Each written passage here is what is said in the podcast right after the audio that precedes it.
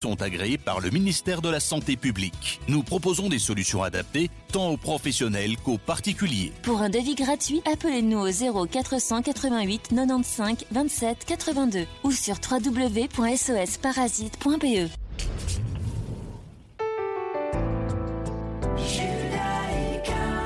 90.2 FM. Retrouvez-nous sur radiojudaïka.be.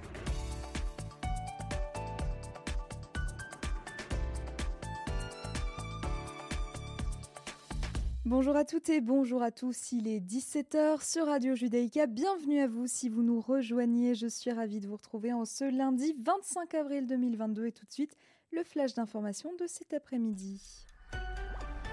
En Israël, l'armée israélienne a riposté tôt ce matin contre des cibles au Liban après le tir d'une roquette sur Israël cette nuit. Ce projectile tiré depuis le Liban vers le nord d'Israël s'est écrasé dans une zone non habitée près du kibbutz Matsouva à proximité de la frontière. La sirène d'alerte à la roquette n'a pas retenti et aucun blessé ni dégâts n'ont été signalés. Pour l'heure, le tir n'a pas été revendiqué, mais on estime qu'il s'agit d'une action perpétrée par des factions palestiniennes en lien avec la période du Ramadan et les événements sur le mont du Temple. Le capitaine Yotam Zetouni, qui a ordonné la riposte contre le Liban, a déclaré qu'Israël avait réagi de manière rapide et efficace et la force de maintien de la paix des Nations Unies le long de la frontière, donc la FINUL, a de son côté appelé à la retenue. Et justement, à ce sujet, le ministre israélien de la Défense Benny Gantz a menacé cet après-midi le Liban de nouvelles représailles si d'autres roquettes étaient tirées sur le nord d'Israël. L'État d'Israël exige du gouvernement libanais d'assumer la responsabilité de ce qui se passe sur son territoire. C'est ce qu'a déclaré Benny Gantz lors d'une réunion avec des responsables druzes pour les célébrations de Ziyarat al-Nabi Shuaib de Jétro près de Tibériade. Il a par la suite rajouté que si le terrorisme et la violence se poursuivaient, eh bien Israël saurait utiliser la force nécessaire contre des cibles précises. Et par ailleurs, le ministre de la Défense s'est aussi exprimé au sujet de la communauté druze. Selon lui, l'État d'Israël n'a pas fait assez au fil des ans pour promouvoir et améliorer la situation de la communauté druze qui a percé de son propre chef. Nous travaillons actuellement à ancrer les intérêts druzes dans la législation et je vais parallèlement continuer à élaborer la loi sur la nation pour garantir l'égalité. C'est ce qu'a donc promis Benny Gantz. Et le président israélien Yitzhak Herzog participait également aux festivités dans le nord du pays aux côtés du cher Moafek Trif, le chef spirituel de la communauté druze d'Israël. Enfin, en Belgique, eh la Commission européenne a salué ce lundi la mémoire du chanteur belge Arnaud, l'un des plus grands artistes belges décédé samedi à l'âge de 72 ans. Arnaud, surnommé le plus beau, nous a quitté ce week-end. Avec lui, aujourd'hui et plus que jamais, nous sommes quand même tous des Européens. Ça, c'est ce qu'a déclaré la porte-parole d'Anna Spinan lors du point presse quotidien en référence à un titre phare du chanteur bruxello-ostendais disparu donc samedi dernier. C'est la fin de ce flash. On se retrouve bien évidemment à 18h pour le grand journal de la rédaction. Et tout de suite, ne manquez surtout pas chercher l'erreur.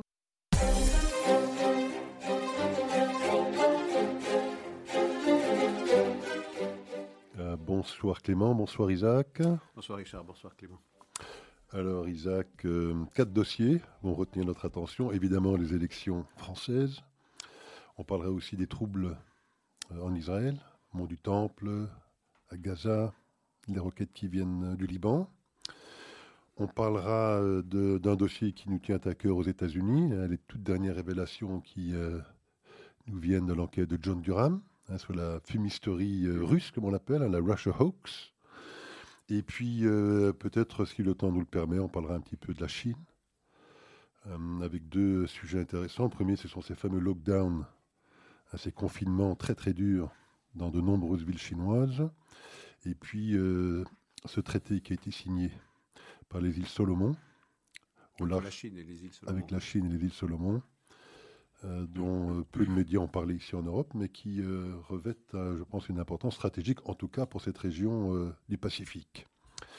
Alors démarrons tout de suite par la France et les élections présidentielles.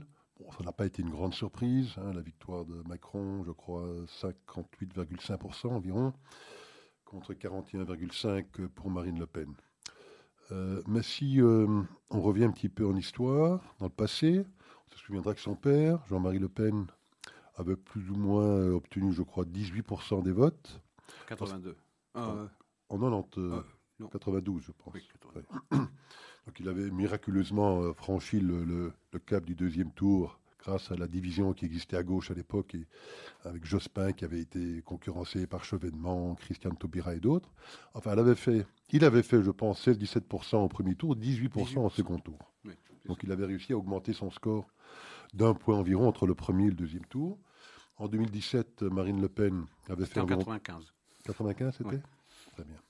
En 2017, euh, lors du premier duel entre Le Pen et euh, Macron, elle avait au premier tour engrangé environ 22% des voix, je pense, 21-22%, et au deuxième tour, environ 33, 34. Donc elle avait fait plein de ses voix, plus 10-11 points de plus. Euh, et maintenant, en 2022, elle avait fait un tout petit peu plus au premier tour, je crois autour de 23,5% des voix, mais donc 41-42% des voix au deuxième tour, donc presque 20 points de plus. Alors Isaac, euh, est-ce un échec? Euh, Est-ce une victoire? Est-ce que c'est le verre à demi plein, le verre à demi rempli? Est-ce qu'elle aurait fait la moitié du chemin pour peut-être un jour, dans cinq ans, franchir le cap ultime et, de, remporter ces élections? Ce qui devait être représenté. Voilà, c'est ça. Je serais très étonné de retrouver euh, Marine Le Pen en, 2027. Euh, alors, c'est un chiffre confortable pour Emmanuel Macron. C'est au-dessus de ce que les sondages lui euh, lui prédisait. On parlait de 54, 46, 55, 45. Peu nombreux étaient ceux qui pensaient qu'on approcherait les 59-41. Donc c'est une victoire confortable. Euh, en pourcentage en tout cas. En, chiffres, c'est intéressant de rentrer dans les chiffres. Et vous allez voir pourquoi. En 2017, Macron a eu 20 750 000 voix. 66,1% des suffrages. Et Marine Le Pen a fait 10 650 000 voix, soit 33,9, disons 34% En 2022, Macron fait 18 600 000 voix, c'est-à-dire 2 100 000 voix en moins qu'en 2017. Et Marine Le Pen fait 13 300 000 voix, soit 3 millions de voix supplémentaires. C'est ça qui est intéressant. Euh, les votes blancs et les votes nuls sont au nombre de 3 200 000, les abstentions 13 700 000. Lorsque vous sommez les votes blancs et nuls d'une part et de l'autre les abstentions, on est à 17 millions, c'est-à-dire que c'est presque un chiffre égal à celui qu'a recueilli Emmanuel Macron. C'est considérable. Donc c'est une victoire pour Macron, personne n'en doutait, après la quinzaine antifasciste à laquelle on a, assisté. Attention, il fallait faire barrage autour de, la bête immonde. L'extrême droite est de retour. Euh, il faut serrer les rangs. Euh, pacte républicain, front républicain, cordon sanitaire, enfin tout ce que vous voulez. On a sorti l'artillerie lourde et pendant 15 euh, jours, on a pilonné les positions de l'ennemi pour lui faire comprendre que le fascisme ne passera pas. Bon, c'est aussi excessif que ridicule. Mais en tout cas, ça a fonctionné, c'est quelque chose qui, fonctionne toujours. Donc on voit que 2 euh, millions de voix perdues en valeur absolue pour Macron, c'est une forme de désaveu. 3 euh, millions de voix gagnées par Marine Le Pen, ça veut dire que, eh bien, petit à petit, elle normalise son discours, elle normalise sa présence dans ce paysage politique. Quand je dis normaliser, c'est-à-dire que sa présence ou sa personnalité sans moins le souffre. Et un autre chiffre qui montre la fatigue ou le désaveu ou le rejet de la vie politique, eh bien, c'est les abstentions et, les votes blancs et, nuls. 17 millions de personnes, c'est considérable. Alors tout ça, ça sanctionne un paysage politique qui est désormais en France divisé en trois grandes parties. Euh, un extrême centre, puisque désormais Macron, c'est comme ça qu'il veut se qualifier lui-même. Il est l'extrême centriste. Vous avez une droite souverainiste, incarné par Marine Le Pen, Éric Zemmour, Dupont-Aignan, etc. Ça, ça fait euh, un autre tiers. Et, puis, vous avez un troisième tiers, c'est l'extrême gauche. L'extrême gauche, c'est-à-dire euh, euh, Jean-Luc Mélenchon et toutes les parties ou les particules plus ou moins trotskistes, ça fait un autre tiers. Donc, on est désormais dans un système tripartite en France. Et il y a une c'est une élection, je dirais presque encore par défaut. En 2017, c'était déjà euh, le cas. les Français ne voulaient pas de ce duel, qu'on leur repropose, qu'on leur repropose à nouveau ce, duel euh, de 2017. Macron a tout fait pour que ce soit le cas, parce qu'il savait qu'il arriverait en carrosse euh, au résultat qu'il escomptait. Et donc, il faudra voir ce qui adviendra aux élections, au troisième tour, c'est-à-dire les élections législatives qui auront lieu au mois de juin. Ce qui est certain, c'est que Marine Le Pen n'aurait pas pu gouverner parce qu'elle n'aurait pas eu de majorité euh, à l'Assemblée et que euh, on se serait trouvé dans un chaos politique invraisemblable. Et ça, c'était un argument massu, plutôt que de diaboliser, nazifier, extrémiser Marine Le Pen. Elle n'est d'extrême droite que pour certains fantasmes, pour certaines personnes qui entretiennent certains fantasmes. Mais il n'aurait pas pu gouverner. Il faudra voir maintenant dans quelle mesure, eh euh, Macron pourra euh, réunir autour de son programme, qui sera essentiellement centré sur l'écologie, il l'a dit. Il veut un Premier ministre écologique, à forte empreinte écologique. Il faudra voir s'il pourra réunir suffisamment de, euh, députés euh, pour le suivre. Parce que, en réalité, l'élection présidentielle était jouée, on le savait, à partir du moment où le premier tour avait désigné les deux candidats, euh, Marine Le Pen et Emmanuel Macron, on connaissait l'issue. Donc le la véritable question, ce sera le paysage politique à l'Assemblée nationale. Euh, Alors l'Assemblée nationale, parlons-en un petit peu, parce qu'effectivement, le, système électoral français, pour les législatives qui se dérouleront effectivement dans, le courant du mois de juin, c'est un système à deux tours, euh, à majorité plus ou moins absolue, sauf s'il y a des tripartites. Euh, euh, bon, effectivement, euh, rend la représentativité de toute une série de partis relativement difficile. donc si on regarde la représentation du Parlement tel qu'il existe aujourd'hui, sur environ 576 ou 577 députés, je pense, au Parlement français. Aujourd'hui, il y en a 267 pour la République, en marche. République en marche. il y en a 57 pour le MoDem. Oui.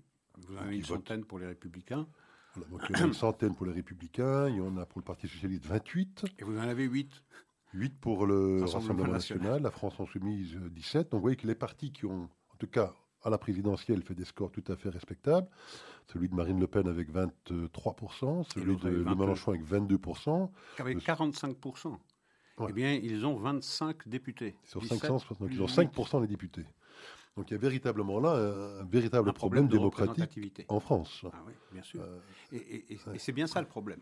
C'est bien ça le problème. C'est-à-dire qu'il y a 40% de la population française qui risque de ne pas se trouver, puisqu'il n'y aura pas de proportionnel, de risque de, de, de ne pas être représenté à l'Assemblée nationale. Et c'est ça un véritable problème. C'est-à-dire qu'il n'y a pas de représentation démocratique.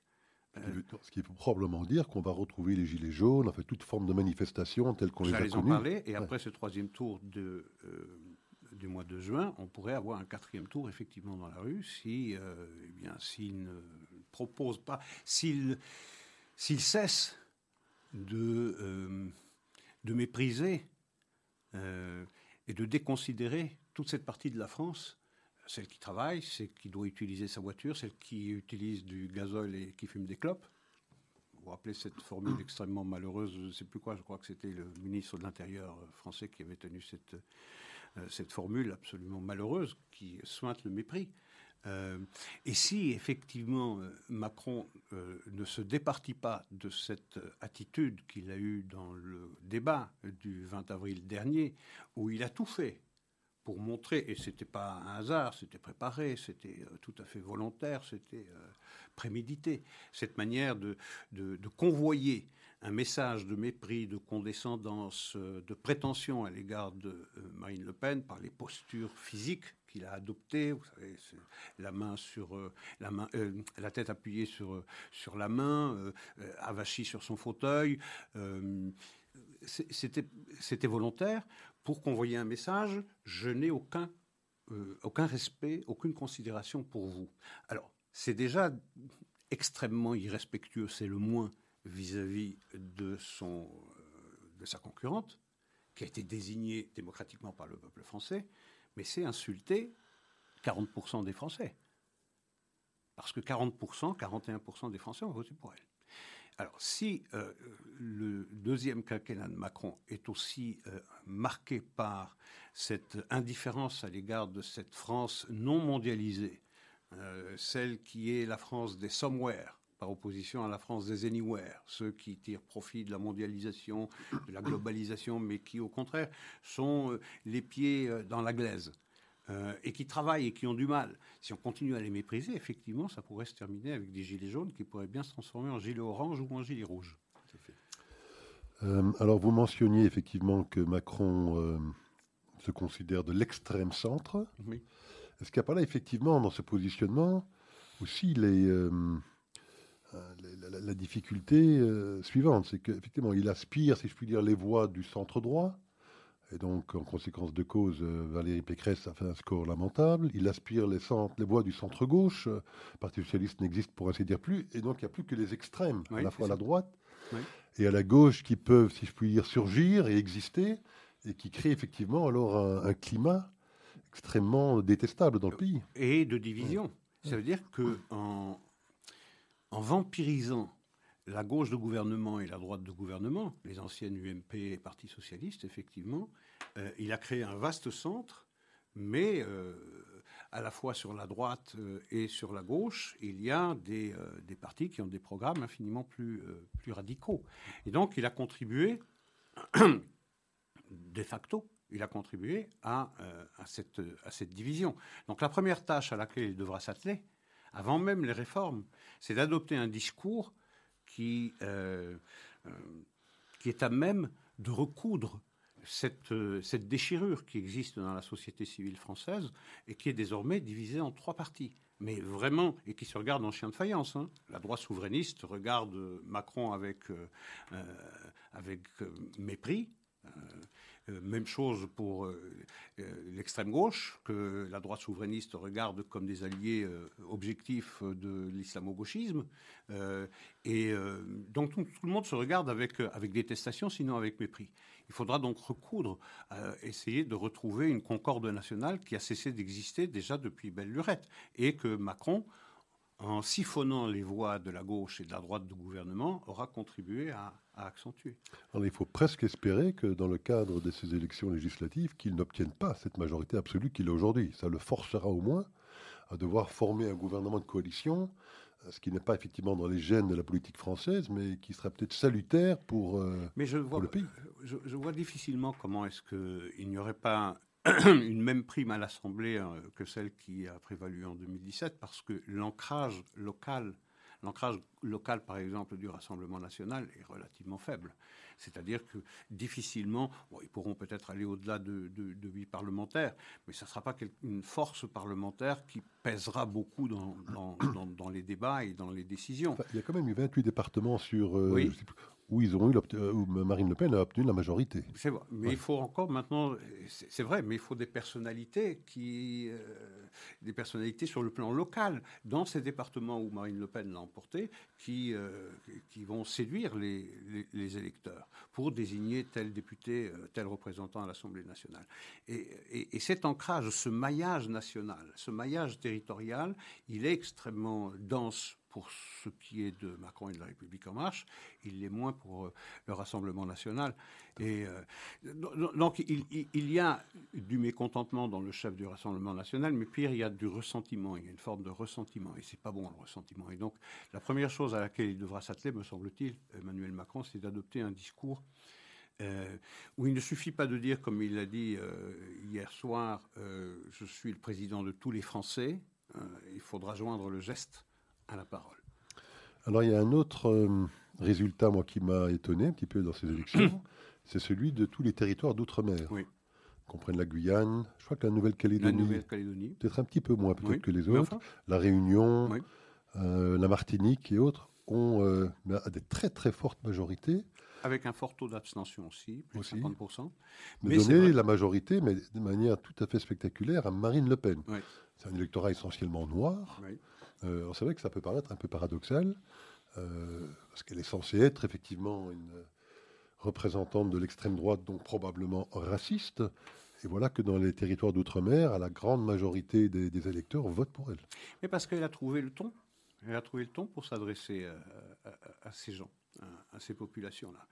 Euh, vous savez, dans, le débat, il y avait quelque chose de frappant.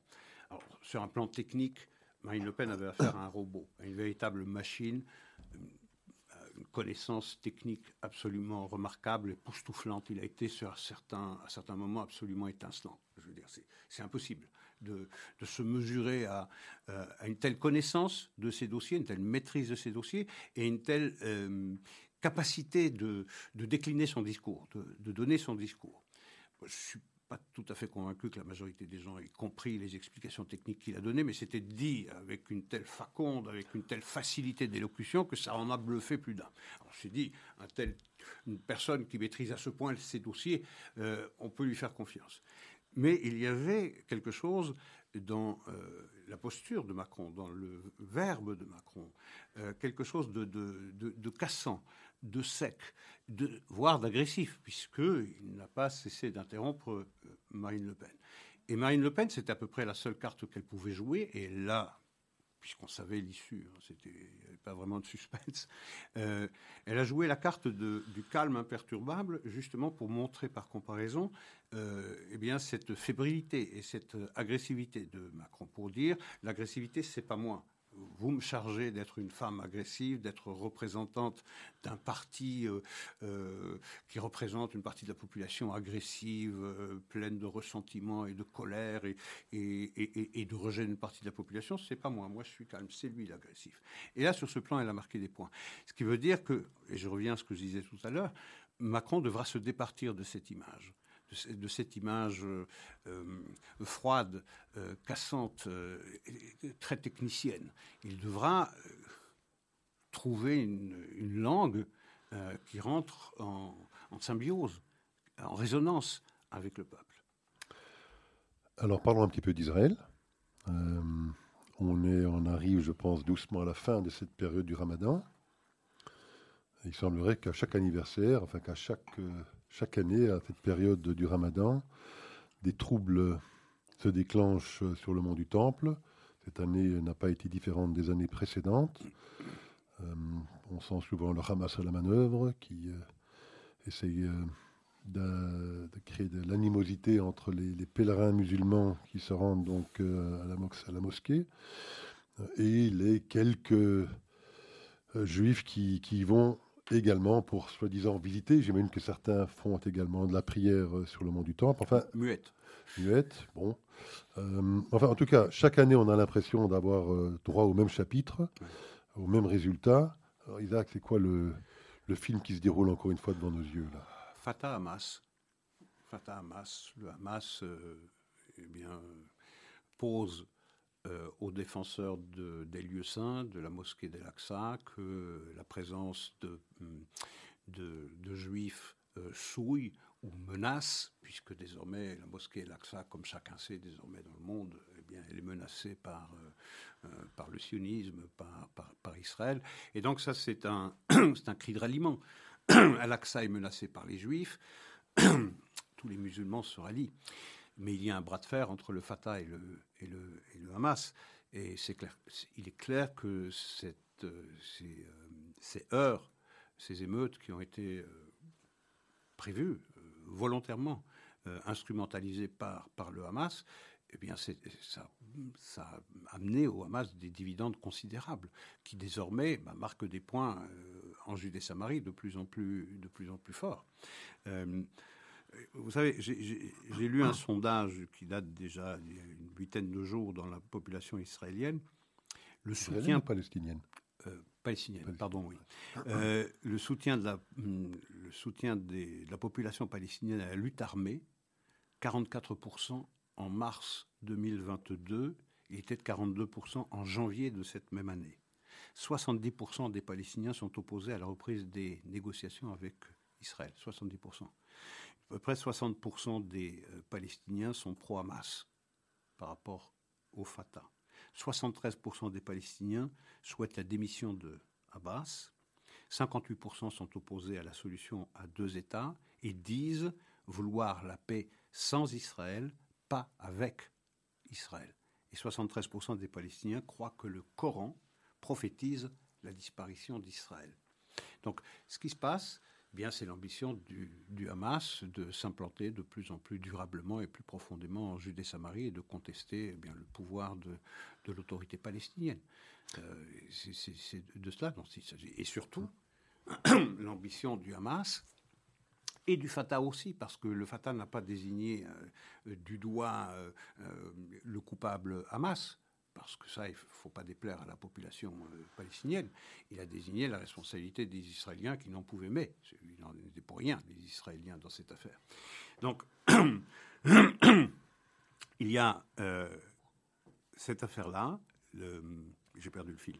il y a également donc le, Premier ministre de Jordanie aussi qui, euh, qui met son grain de sel. Oui. puisqu'il a, fait salué le courage des émeutiers. Le courage des émeutiers. Rappelons quand même que ces émeutiers, comme il les appelle, utilise cette mosquée à l'Aqsa pour y entreposer des, des, explosifs, des cocktails Molotov. Et c'est de cette mosquée qu'ils agressent les, euh, les quelques. Et, les images abondent, ah les photos abondent de ces pierres, de ces cocktails Molotov qui sont euh, amassés à l'intérieur même de la mosquée où les soi-disant pèlerins euh, musulmans, les croyants musulmans, rentrent chaussures aux pieds. Donc on voit bien qu'il y a une profanation d'un lieu saint par ceux-là même qui disent que la mosquée et l'Aqsa est en danger par Israël. Je reviens à ce que je disais, je suis retrouvé le fil, à propos de l'autorité palestinienne. Et c'est pour ça qu'elle n'a pas critiqué le Hamas, parce que avec ces émeutes-là, vous savez, avec le Covid, avec euh, la normalisation des relations entre Israël et les quatre pays euh, musulmans, et maintenant avec la guerre d'Ukraine, en Ukraine, pardon, l'invasion de l'Ukraine par euh, la Russie, la question palestinienne euh, n'intéresse pratiquement plus personne. Eh bien, avec ces émeutes-là, au moment de la Pâque juive, de la Pâque chrétienne et euh, du Ramadan, eh bien, le Hamas, soutenu en cela par le Fatah qui avait perdu la main, eh bien, ont remis la question palestinienne au centre des débats de la communauté internationale, au point qu'il y a eu une convocation par la France d'ailleurs, convocation d'urgence du Conseil de sécurité pour, euh, eh bien, pour s'intéresser de près euh, à ce qui se passe.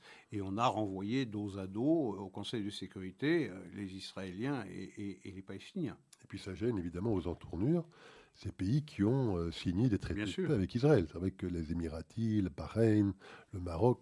La Jordanie, dont je parlais il y a un instant, l'Égypte, sont embêtés lorsque des troubles de ce genre euh, apparaissent sur le mont du Temple.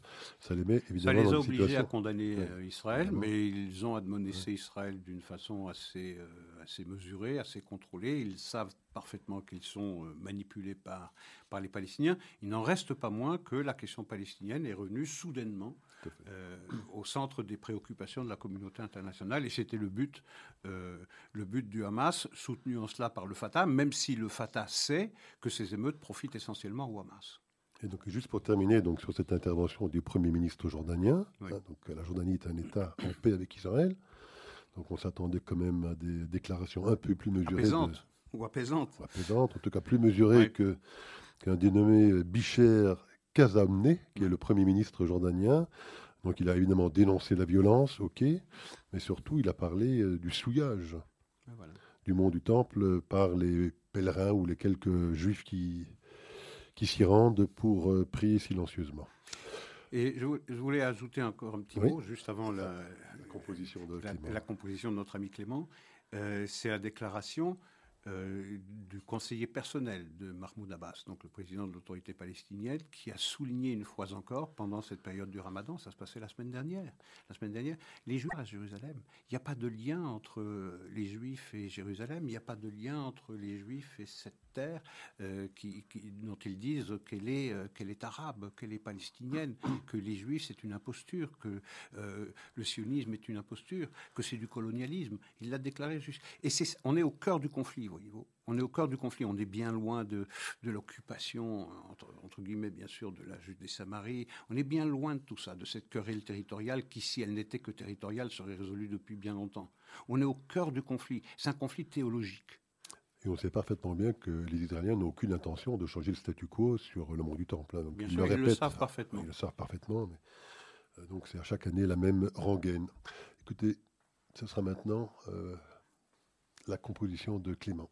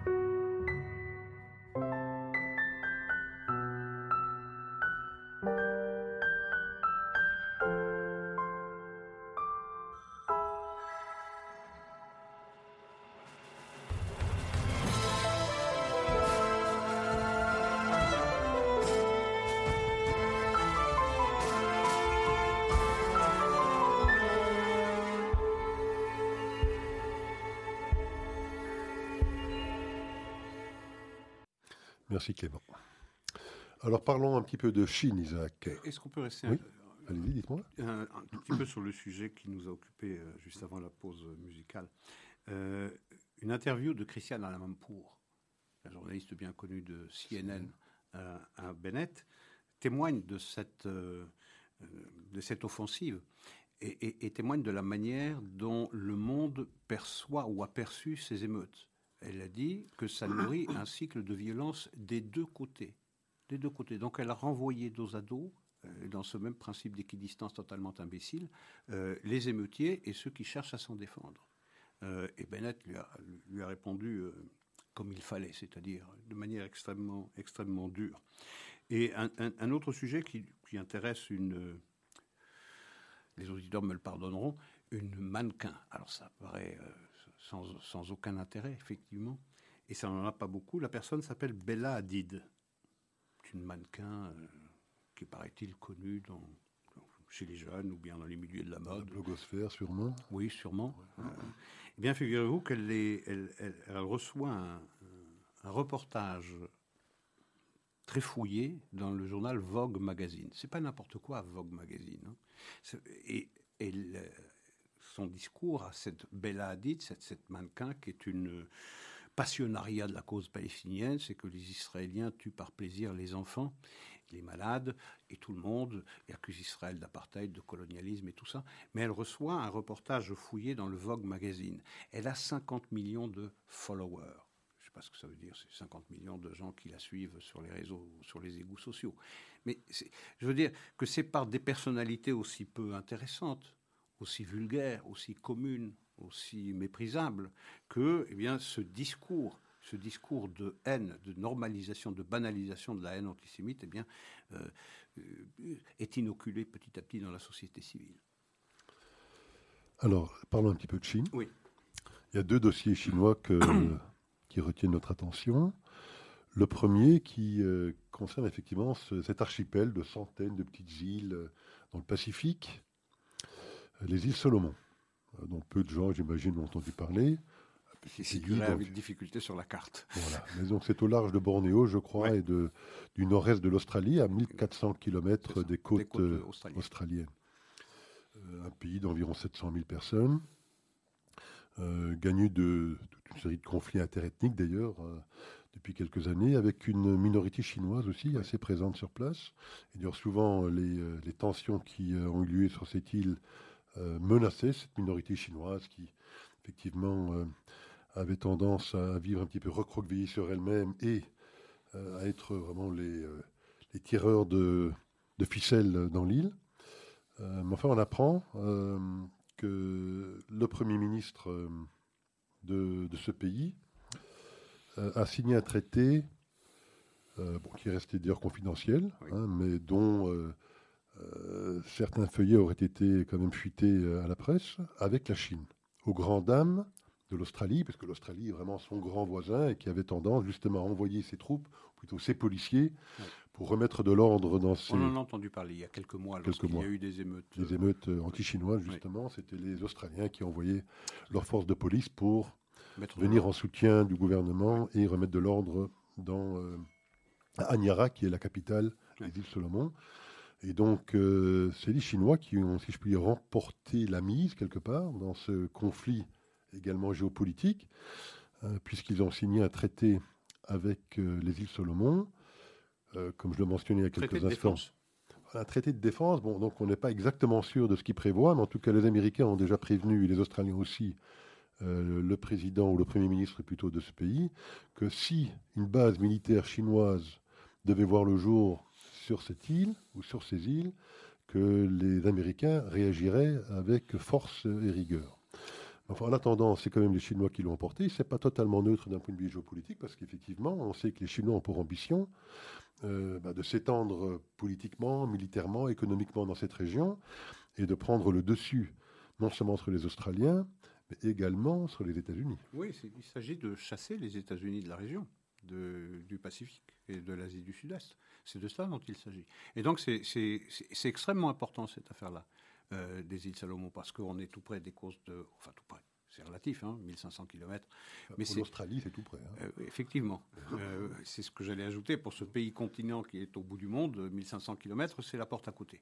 À tel point qu'effectivement, c'est aux forces de maintien de la paix australienne qu'on a fait appel pour, eh bien, pour mettre un terme à, ces émeutes d'il y, a quelques mois seulement. Mais ça veut dire que désormais, les Chinois frappent à la porte de l'Australie. et ça veut dire qu'on n'est pas très loin non plus de Hawaï. Euh, qui est quand même euh, au milieu du Pacifique. Euh, et donc l'ambition des Chinois, c'est d'abord d'étendre cette présence le plus loin possible de leur, de leur propre base et d'en éjecter les États-Unis. Effectivement, c'est un. Maintenant, la ligne rouge, la ligne rouge, la ligne rouge australienne, j'aurais peut-être tendance à y croire avec Morrison, mais la ligne rouge, une ligne rouge américaine avec euh, Joe Biden à la tête de l'administration, j'ai beaucoup de peine à croire euh, qu'elle ne soit pas tracée à l'encre sympathique. Euh, d'ailleurs, Morrison, Scott Morrison, hein, qui est le Premier ministre actuel d'Australie, joue assez gros dans cette histoire, puisqu'on est en pleine campagne électorale en Australie. Euh, et qu'évidemment, ça a été euh, très très mal perçu en Australie, hein, considéré comme un énorme échec de politique étrangère de Morrison à quelques semaines de ces élections australiennes. Oui, mais il y a eu des, il y a eu des des histoires euh, dans les îles Salomon entre un Premier ministre qui était pro-australien, pro-occidental, et un autre qui est d'ailleurs maintenant au pouvoir, qui, est pro-chinois. Et c'est celui-là qui a permis la signature de ce traité de défense avec la Chine. Dénommé menacé. Oui. Oui, non, ça n'a rien à voir. Rien à voir avec nous. On y est pour rien. On y est pour rien. Tout à fait, tout à fait. Alors, deuxième dossier chinois, c'est celui de ces confinements. Euh, qui sont imposés à, je pense, environ 25 ou 26 villes chinoises. Euh, dont des très très grandes villes, en particulier la ville de Shanghai. 26, 27 millions de personnes qui, depuis maintenant 4 semaines, sont confinées chez elles, et pas un confinement euh, tel qu'on les a connus, nous, euh, ici en Europe. On avait le droit de sortir, de promener son chien. c'est un confinement à la chinoise. Voilà, c'est vraiment un confinement à la chinoise où il est strictement interdit de sortir. Et, j'en sais quelque chose, puisque j'ai des personnels là-bas, et l'une de ces personnes vient de se faire euh, évacuer de son appartement parce qu'elle est testée positive. Donc euh, les testés positifs sont envoyés dans des espèces de, grands centres, des grands gymnases, euh, pour qu'ils soient parqués et mis en quarantaine du reste de la population dans des conditions hygiéniques Épouvantable. Totalement épouvantable. Hein. Donc, euh, cette personne qui travaille pour moi m'a envoyé des photos de l'endroit où elle réside maintenant. Enfin, je suis euh, catastrophé pour elle. Alors, deux, oui, allez-y. Oui, enfin, donc voilà, donc, je voulais simplement avoir votre, votre sentiment là-dessus, parce que, bon, on a le sentiment qu'il s'agit vraiment d'une confrontation entre deux modèles. Les Chinois, depuis le début, euh, ont voulu imposer cette stratégie du zéro Covid. Oui. Euh, alors qu'avec ce nouveau variant Omicron, ça paraît pour ainsi dire quasi impossible à réaliser, vu sa infectiosité, eh bien, ils n'en demandent pas. Il n'est pas question pour eux, semble-t-il, de faire marche arrière par rapport à cette décision qu'ils ont prise depuis deux ans, pour essayer d'opposer deux modèles de gouvernement. Le modèle chinois qui serait beaucoup plus protecteur, d'après eux, que celui euh, qui a été mis en place par les gouvernements occidentaux. Et très souvent, on entend dire les gouvernements chinois mentionné le million de morts américains, le 1,2 million de morts européens, et ils mettent ça en opposition euh, avec les soi-disant résultats du gouvernement chinois pour faire opposition par rapport à ces deux formes de gouvernement. Effectivement, il y a deux, manières. Enfin, pour ce qui est des Occidentaux, c'est relativement récent. C'est-à-dire, on, a, on, se commande enfin, depuis quelques semaines, quelques mois seulement, de vivre avec le Covid se disant qu'on ne va pas pouvoir continuer à confiner euh, des millions de, gens ad vitam aeternam jusqu'au moment où il y ait euh, plus aucun mort. C'est de vivre avec le Covid. Euh, et, normalement, et la, population petit à petit se protégera avec des anticorps contre, contre sa maladie, contre cette maladie et, et ses variants. En Chine, on se tient à une politique de départ, zéro Covid, qui paraît difficilement atteignable dans un pays aussi vaste. Euh, et avec toutes les variantes de, corona qui, existent. Mais ce qui est intéressant, c'est cette façon militaire de, traiter euh, cette maladie, de traiter la population euh, d'une manière qui serait tout à fait impensable dans, nos sociétés, dans nos sociétés démocratiques. L'autre problème, et qui n'intéresse pas que les Chinois, qui sont confinés, mais qui nous intéressent, nous, directement, c'est que ça va provoquer, encore une fois, des grandes perturbations tôt ou tard, tôt ou tard, mais ça viendra vite, hein, parce que, Tôt que Shang- tard, voilà, parce que Shanghai, c'est quand même un des poumons économiques euh, de la Chine. Euh, je veux dire, un des ateliers principaux de l'atelier Chine. Et donc, cette euh, ville qui est pratiquement paralysée depuis plusieurs semaines et qui risque de l'être encore pendant longtemps, le port de Shanghai est également paralysé. Très peu de bateaux qui approchent pour pouvoir charger et décharger leurs marchandises. Donc, tôt ou tard, sur les chaînes d'approvisionnement, ça aura des, ça aura des conséquences dont nous subirons euh, les effets. Tout à fait. Et on rappelons quand même que la, la Chine, c'est vrai qu'on en parle souvent et qu'on craint effectivement sa montée en puissance, mais elle est quand même confrontée à de sérieux défis. Hein, bon, il y a cette crise actuelle du Covid, La démographie aussi. la, la crise démographique, puisqu'on rappelait il y a quelques mois que si rien ne change, pour Ouais. l'instant rien ne, ne laisse penser que la démographie chinoise n'évoluera dans le bon sens, à l'horizon 2100, ils seront 700 millions de moins qu'aujourd'hui, donc la moitié de la population actuelle. C'est énorme et c'est immense comme écart, évidemment. Il y a le secteur de l'immobilier qui est dans une crise catastrophique. Ça représente 25 à 30% de l'économie chinoise Tout à immobilier. fait. Et la plupart des très grands euh, développeurs chinois, hein, les grands entrepreneurs immobiliers chinois, sont, euh, pour ainsi dire, quasiment tous en faillite et soutenus à bout de bras Surtout par le pouvoir. parce par le ça- pouvoir. La- la- le, numéro un chinois Evergrande, Evergrande. euh, qui est tenu euh, en vie, mais vraiment par euh, le Perfusion. gouvernement chinois, par perfusion. Mais il y en a beaucoup hein, dans, Oui, le, oui, dans bien le sûr. genre. Et puis évidemment, le secteur de l'exportation, qui représente encore 25% de l'économie chinoise, est également sérieusement soumis à difficultés parce que la plupart des entreprises occidentales n'ont qu'une idée en tête aujourd'hui, c'est de se découpler de la Chine et de réduire leur dépendance, parce qu'on sait que ces entreprises américaines et européennes achètent énormément la Chine. Elles sont toutes aujourd'hui dans des programmes qui ont pour, pour objectif de réduire leur dépendance de au la. Chine Donc il y a des dans- sérieux challenges pour la Chine, je pense. Oui, certainement. Mais vous avez un, vous avez, il y a bientôt les élections. Hein, mois Xi- d'octobre pour le Congrès. d'octobre, le Congrès du Parti communiste chinois va se réunir pour euh, donner euh, un pouvoir ad vitam aeternam euh, à, Enfin, un troisième mandat en tout cas. un troisième mandat euh, à, Xi Jinping. à Xi Jinping. Mais vous savez, euh, cette politique Covid, dans, dans toute sa dureté, elle peut se traduire dans une politique euh, nataliste euh, également. hein. Rappelez-vous, c'est par la contrainte qu'on a imposé la politique de l'enfant unique en Chine. Et lorsqu'on a vu ses effets, on- vous en parliez tout à l'heure, eh on, est passé à la politique de deux enfants. Pour l'instant, c'est une politique d'encouragement, mais euh, ça pourrait devenir rapidement une politique de contrainte. hein. Ça n'a rien de surprenant. Le, problème de la natalité, ça intéresse absolument tout le monde. Parce que si la Chine est effectivement menacée de dépeuplement, c'est le cas également du Japon. C'est le cas de la Corée du Sud. C'est le cas de nos sociétés occidentales. Aux États-Unis, euh, depuis quelques années également, on est dans, un processus, dans une tendance euh, Baissière. euh, forte. Il n'y a qu'en Afrique, je pense, que le problème. c'est- ce que j'allais, c'est ce que j'allais ajouter. Il n'y a que l'Afrique où il y a une explosion démographique. En Europe également, il y a un déclin démographique qui est très marqué et qui est de plus en plus important avec les années qui passent. Donc ce, ce- ce problème de la dénatalité il se pose à, à- se pose à pratiquement toutes les sociétés, à tous les continents, à l'exception effectivement de- du continent africain. Alors, le quatrième dossier, euh, celui de, des tout derniers développements dans l'enquête de John Durham, euh, concernant ce qu'on appelle. On va euh, préciser qui est John Durham encore pour nos auditeurs. qui qui- est John Durham, parce que c'est vrai que nous sommes, je pense, les seuls, oui. je pense, nous sommes les seuls, Isaac, En Belgique, certainement. Oh, Peut-être en Europe en même. Europe, à mon avis, à parler de ce sujet. Et donc, c'est un enquêteur spécial nommé par euh, William Barr, l'ancien ministre de la Justice de Donald Trump, pour Oui. enquêter sur euh, le, le- le- ce qui a fait- permis de déclencher euh, le- L'enquête sur la collusion. sur la, la soi-disant collusion qui aurait existé entre l'équipe Trump de campagne de Donald Trump Et les Russes. et les Russes. Ouais. Et donc cette enquête dure depuis euh, plus de deux ans, je pense. Alors Isaac, euh, moi j'ai plusieurs fois euh, résumé l'affaire, mais essayez de nous la résumer à votre façon, Isaac, parce que c'est compliqué comme histoire.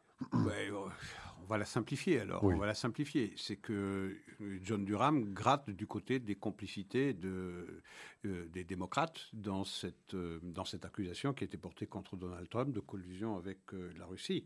Et il se trouve que cette enquête se rapproche de plus en plus de la tête pensante, de ce complot.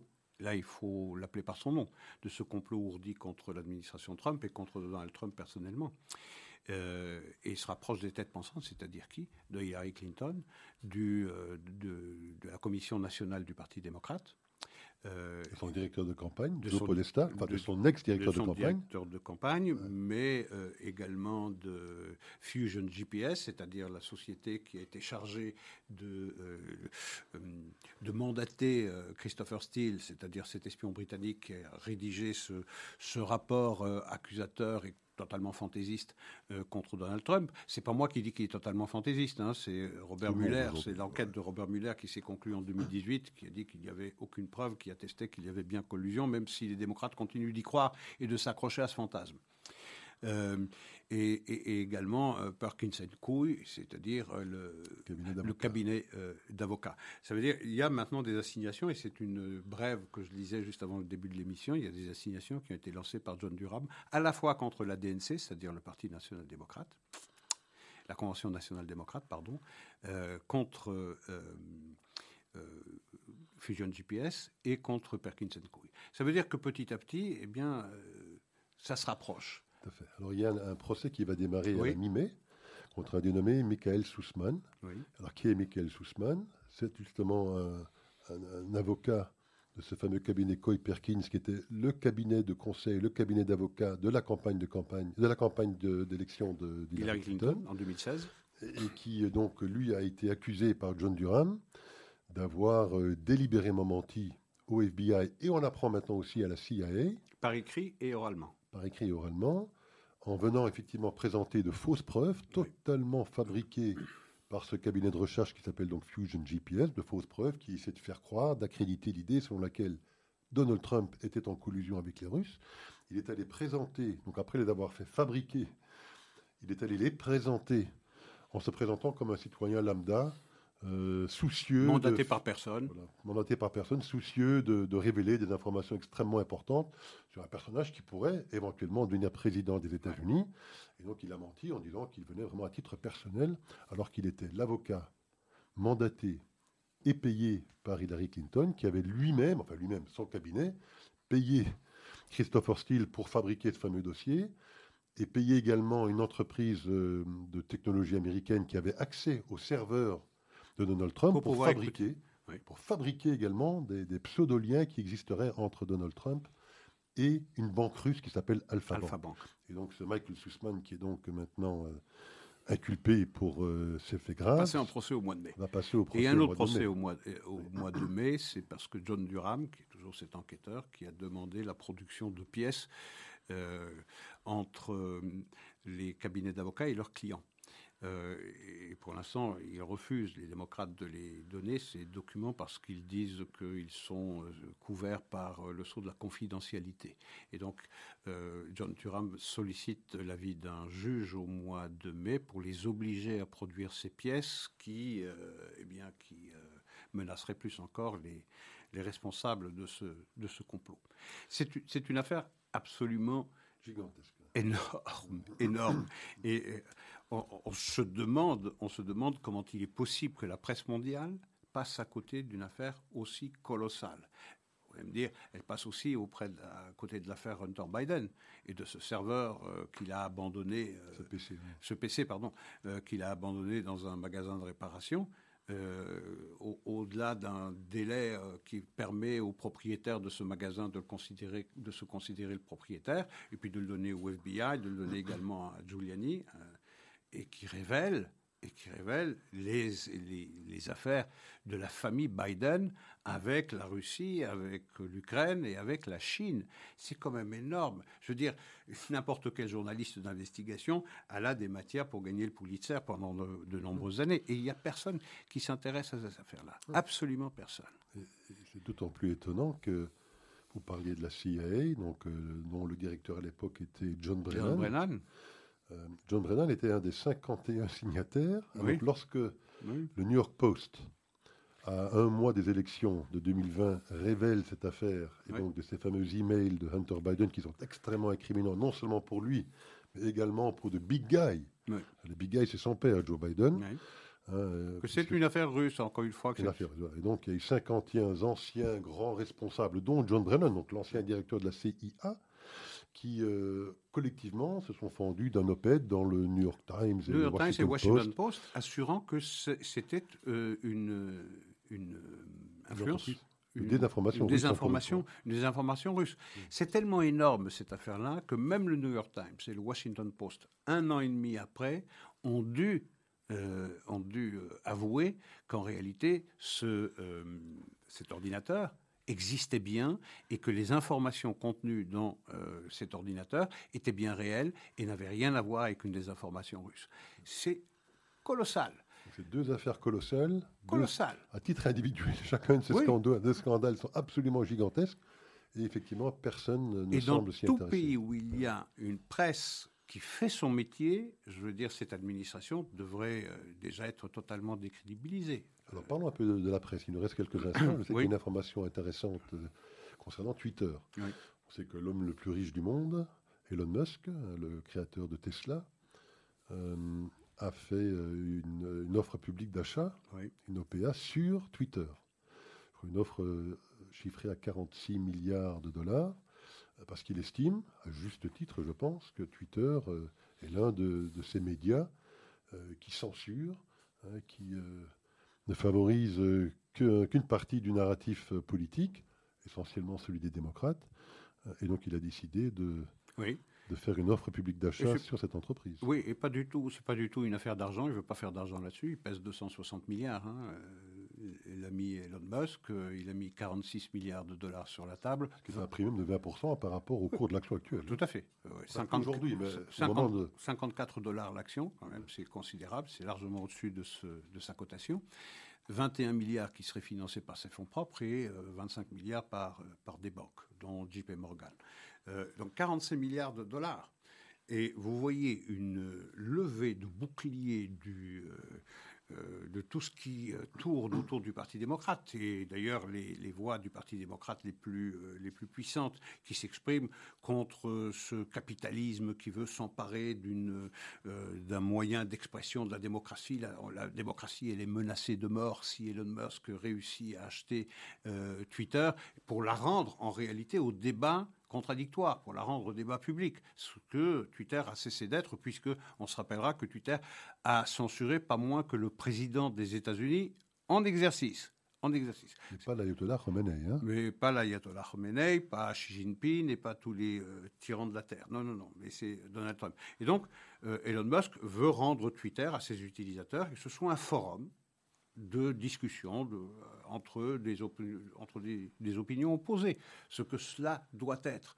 Et vous avez une véritable croisade menée contre Elon Musk et également par le DOJ, c'est-à-dire par le ministère de la Justice américaine, qui va maintenant euh, diligenter une enquête contre euh, Elon Musk. Mais ce qui est cocasse, c'est que la campagne anti-Elon Musk, elle est menée par le Washington Post le Washington Post, il est propriété de qui?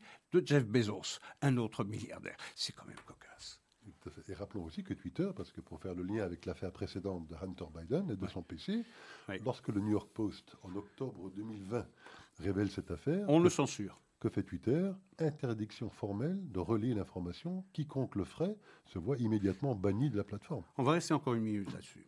On est en octobre 2020, donc un mois après, avant pardon, l'élection présidentielle. Si cette affaire avait été révélée au-delà du New York Post, par le New York Times, par le Washington Post, par le Los Angeles Times, par les grands médias, par CNN, par tout le monde qui ferait son métier de journaliste. Et par les égouts digitaux. Oui, et par les égouts digitaux également. si tout le monde faisait son métier, je veux dire, jamais Joe Biden ne serait élu. C'est impossible. Donc il fallait garder cette euh, information que finalement, ces mêmes médias qu'il avait censurés reconnaissent la validité. Un an et demi plus tard. Un an et demi plus tard. Mais s'ils avaient fait leur métier quand ils devaient le faire, impossible d'avoir euh, le résultat de l'élection présidentielle qu'on a connu. il fallait évidemment défendre la démocratie. c'est au, nom, au nom de la démocratie. Au nom de la démocratie, de la défense de la démocratie, qu'on se permet effectivement ce genre de censure. C'est exact. Alors Isaac, on est à 2-3 minutes de la fin, donc peut-être un petit coup de cœur ou un petit coup de gueule. Moi, j'ai noté euh, la décision de Wimbledon, je ne sais pas si elle est bonne ou pas, mais peut-être que vous avez un point de vue là-dessus, de bannir du prochain tournoi hein, de Wimbledon. Ah, oui, oui, oui, je vous suivez, mais je ne connais pas l'information. C'est pour ça que je vous regardais avec intérêt. Le directeur du tournoi a décidé de bannir tous les joueurs russes et biélorusses de participation à ce tournoi. Oui c'est évidemment la raison qui les motive, mais enfin, est-ce une, euh, une, une, décision euh, raisonnable ou pas? C'est grossier, c'est grotesque, ça n'a strictement aucun sens. On verse dans la russophobie la plus, gros, la plus grossière, la plus imbécile. On se rappellera que les Américains avaient mis euh, dans des camps sous surveillance des services américains la population américano-japonaise en 1900 dans la guerre 40-45 on avait dit que c'était absolument scandaleux d'avoir pénalisé comme ça euh, tous les citoyens parce qu'ils étaient soupçonnés de connivence ou de collaboration avec l'ennemi japonais. Aujourd'hui, on fait exactement la même chose. Tout le monde est coupable. Tout le monde est coupable. Tous les Russes sont coupables. C'est absolument aberrant cette affaire-là aberrant de ne pas pouvoir permettre à un chef d'orchestre russe de diriger son orchestre de Cardiff ou de Paris ou de Londres ou de New York au motif que simplement il est russe. C'est impensable de pouvoir euh, sanctionner euh, euh, une université de Milan qui veut faire un colloque sur Dostoïevski.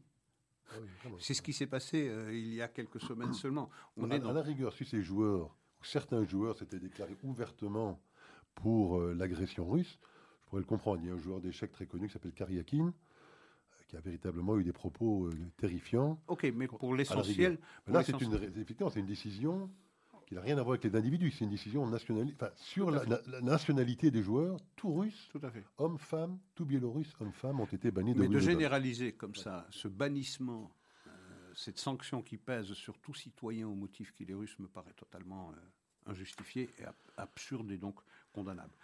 Moi, j'ai un, dernier point, un dernier coup de gueule. C'est un article que j'ai trouvé dans le Canard enchaîné de octobre de l'année dernière. En ligne de mire, la voiture électrique, parce que le programme de Macron, par exemple, sur son quinquennat, ça va être un quinquennat euh, fortement axé euh, sur euh, l'écologie, la transition énergétique. Et donc tout le monde euh, engage les citoyens à acheter une voiture électrique. C'est la solution d'avenir, la seule manière de sauver la planète. Et donc j'ai trouvé un article dans le Canard enchaîné d'il y a un peu plus d'un an. alors, qu'est-ce que ça voudrait dire si tout le monde passe à la voiture électrique? J'ai l'article sous les yeux, donc je, vais en lire certains passages.